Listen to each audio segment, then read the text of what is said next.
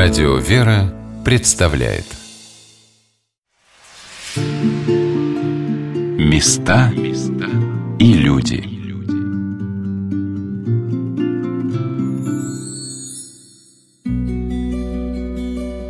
Сегодня на волнах Радио «Вера» мы рассказываем о Владимирском Успенском кафедральном соборе – Величие храма производит на тебя свое впечатление не только внешним обликом, послужившим отправной точкой для создания множества стилей и направлений церковного зодчества на Руси. Его значение усиливается тем, что под сводами собора упокоилось немало людей, внесших свой вклад в созидание и прославление истории русского государства. Это не только основатель, устроитель храма, святой благоверный князь-мученик Андрей Боголюбский, но его сыновья – князья Изислав, Мстислав и Глеб, прославленные в лике святых. Лежат под сводами собора племянник князя Андрея, святой благоверный князь Георгий Всеволодович, погибший на реке Сить, основатель города Нижний Новгород, а также святители Владимирские, святитель Симон, епископ Владимирский и Суздальский, при котором была создана Владимирская епархия в 1214 году. Епископ Владимирский и Суздальский Митрофан, священномученик, погибший в соборе, когда в 1237 году татаро-монгольские полчища ворвались в город и подожгли собор, в котором заперлась княгиня Агафья со своими родными, и все они задохнулись в дыму пожарища.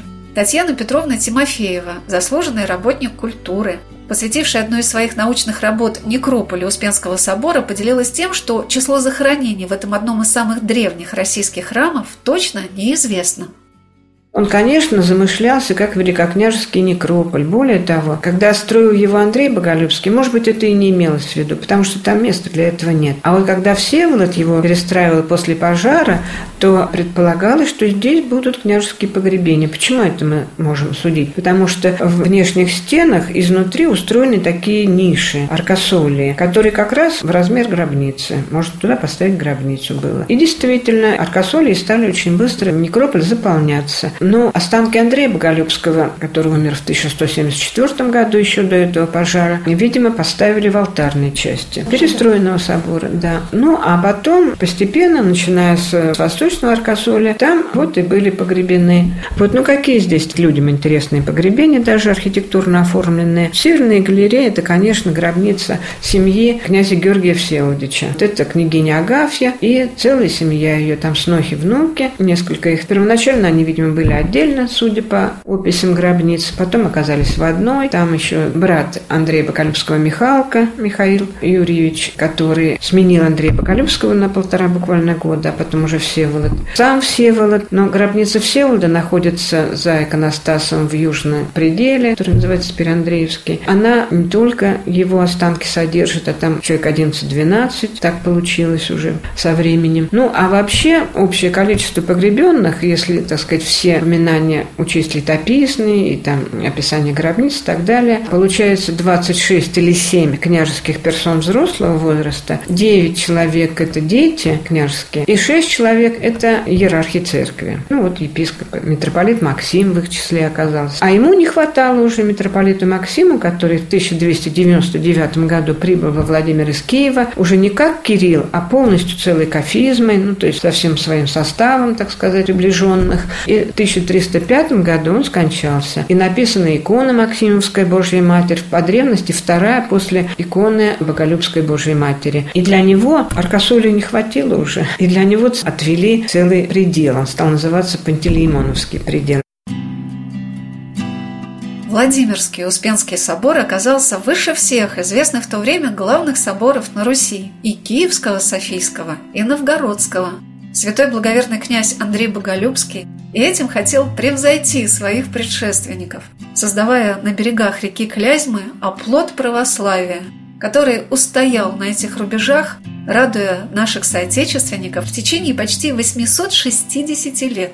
Я спросил Татьяну Петровну, какому стилю тяготеет архитектура Успенского собора – Вот это было то время, когда в Европе уже появилась готика. А здесь это еще к стилю романскому, можно сказать, тяготеет больше. Но, тем не менее, ведь готика – это что такое? Это, если простым языком говорить, это такое мистическая нацеленность куда-то ввысь. Ну и формы такие готические, да? А здесь мы готических как бы форм не видим, но зато мы видим стремление сделать храм как можно более высоким. Вот даже барабан, цилиндр, перекрытый шлемом, он стоит не просто на сводах, как в византийском храме, а на постаменте. И он как бы его подвышает. И общее впечатление, особенно если и внутри, так сказать, поднять глаза кверху, тоже создает впечатление некоего цветового столба. То есть это тоже какое-то влияние готики. А в Европе уже готические храмы. Они, правда, строились все столетиями. Вот, а здесь сроки весьма ограниченные. А сколько строился? Вот, закладка храма где-то с мая по август происходила. Потом сезон должен был пройти, чтобы, так сказать,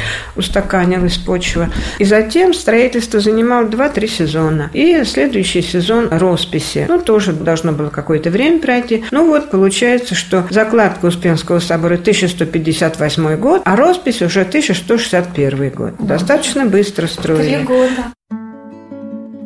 Для меня было большим открытием знакомство с тем вкладом, который внес святой благоверный князь Андрей Боголюбский в сокровищницу русской архитектуры. Диву даешься, как могло это дойти до нас сквозь долгие века татаро-монгольского опустошения Руси? И, конечно, многое из убранства Златоверхого храма было сожжено и поругано, а немало и увезено. Ну, например, в соборе еще до 30-х годов прошлого столетия хранились медные позолоченные наплечники князя, которые могли принадлежать великому князю Всеволоду Большое Гнездо. Эти царские регалии, изготовленные в Германии, традиционно считались деталью облачения Владимирского самодержца. Правое из них было легче левого, чтобы не отягощало движение руки. На нем было изображено воскресение Христова, на левом – распятие Спасителя. Эти золотые оплечья во времена лихолетия в 30-е годы XX века появились в Европе и ныне находятся правые в Лувре в Париже, а левые в Германском национальном музее в Нюрнберге. Подобные наплечники, армиллы, наряду с короной, державой, скипетром и мечом являлись в Европе символами королевской власти. Я спросила Марию Яновну Верзилову, а как, на ее взгляд историка, она может охарактеризовать вклад святого благоверного князя Андрея Боголюбского в укрепление русского государства, а не его ослабление, к чему приводили бесконечные княжеские междоусобицы.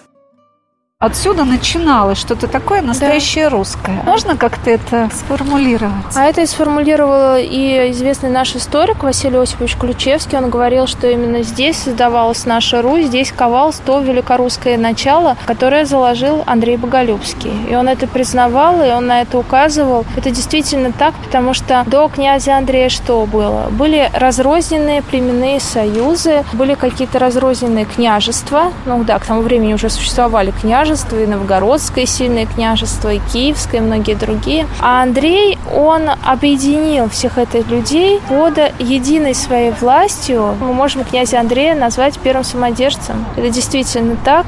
Это человек, который соединил, и он, знаете, тоже по-евангельски понял, что если мы вместе, если мы едины, о чем потом говорил преподобный Сергий Радонежский, то нас сложно сломить. А если мы разобщены, разъединены, то тогда ну, любой враг может над нами властвовать и нас одолеть. Князь Андрей – это символ, наверное, такого еще вот мудрого правителя, который думал не о своих каких-то вот сиюминутных интересах, а мыслил дальше, мыслил о том, что далее вот нужно развивать эту идею единства Руси и формировать единый центр под амофором Пресвятой Богородицы.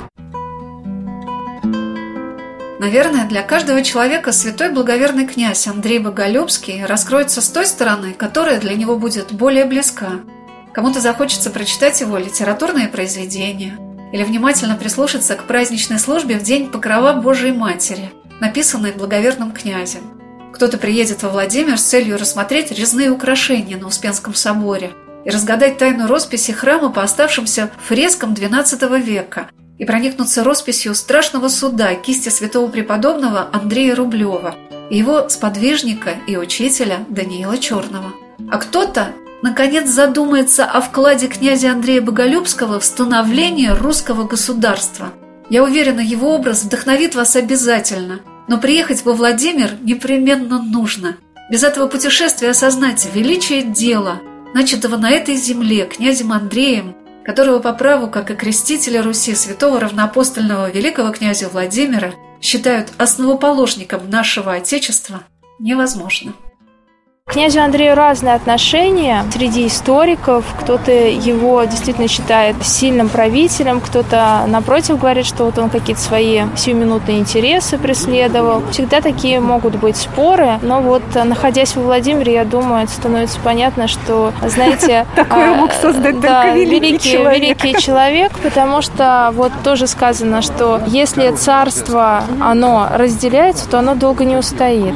А здесь у нас, смотрите, золотые ворота, Успенский, Покрова на Нале, Дмитровский собор, все построенное сколько веков назад, оно до сих пор стоит. И Господь бы, наверное, не сохранил на столь долгие времена. Вот вы знаете, даже в Боголюбово у нас э, от комплекса Андрея Боголюбского сохранилось не все. Сохранился частично храм и сохранилась лестничная башня его дворца. А почему? Потому что именно в этой лестничной башне дворца Андрея Боголюбского он и был убит. И вот эти вот ступенчики, они политы его кровью, кровью мученика. И поэтому Поэтому Господь на назидание, в покаяние нам, потомкам, оставил вот это вот сооружение. Поэтому я еще больше убеждена, ведь это князь во святых, он прославлен, и действительно редкость большая, чтобы можем мы сейчас говорить о том, что вот правители, да, прославлены там каких-то последующих поколений, а вот князь Андрей, да, он прославленный святой, которому молится, и я знаю, что многие люди получают помощь по молитве у мощей князя Андрея.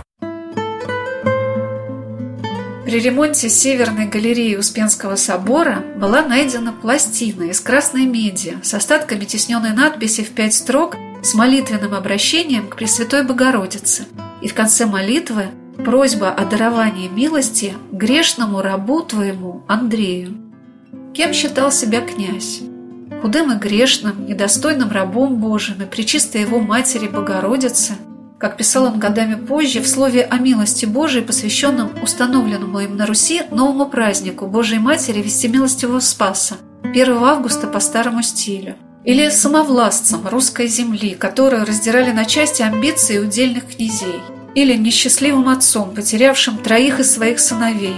Или же неоцененным дарованием, современники которого не смогли вместить его государственного ума и таланта церковного устроителя, заложившего основу такого торжественного отношения Руси к Дому Божьему.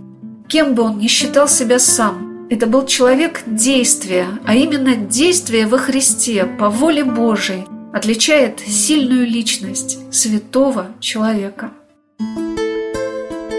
Удивительно, что боголюбская, боголюбимая икона Божией Матери ее список «Боголюбская Московская» с предстоящими святыми отражает мысль князя Андрея о том, что и все святые, и все христиане могут обращаться к Пречистой Деве с просьбой, чтобы она не оставила нас и возносила к Сыну Своему Господу Иисусу Христу свои молитвы, дабы Господь защитил Святую Русь. И в Успенском соборе Владимира это чувствуется особенно пронзительно. Ведь этот город и этот собор – до сих пор собирает под свои своды великих князей, благоверных княгинь, царей и цариц. И каждый из нас может присоединить, пусть свой негромкий голос, к этой общей молитве неба и земли, чтобы она была услышана Богом. Это наше право и наш долг в исполнении заповеди Божией о почитании своих родителей, своих предков – и завершить нашу сегодняшнюю программу я хотела бы песнопением в исполнении Митрополичьего хора Владимирской епархии, и оно звучит в честь Пресвятой Богородицы, потому что этот Дом Божий посвящен ее успению. И когда в этот праздник в центре храма стояла плащаница с образом Пречистой Девы, украшенная белоснежными лилиями, в свете золотого иконостаса, мощей святых князей в драгоценных раках – дивного лика Владимирской иконы я могу сказать о своем впечатлении. Ничего более величественного и торжественного в своей жизни я не видела. Мы продолжим наш рассказ об Успенском кафедральном соборе города Владимира в нашей следующей программе. Thank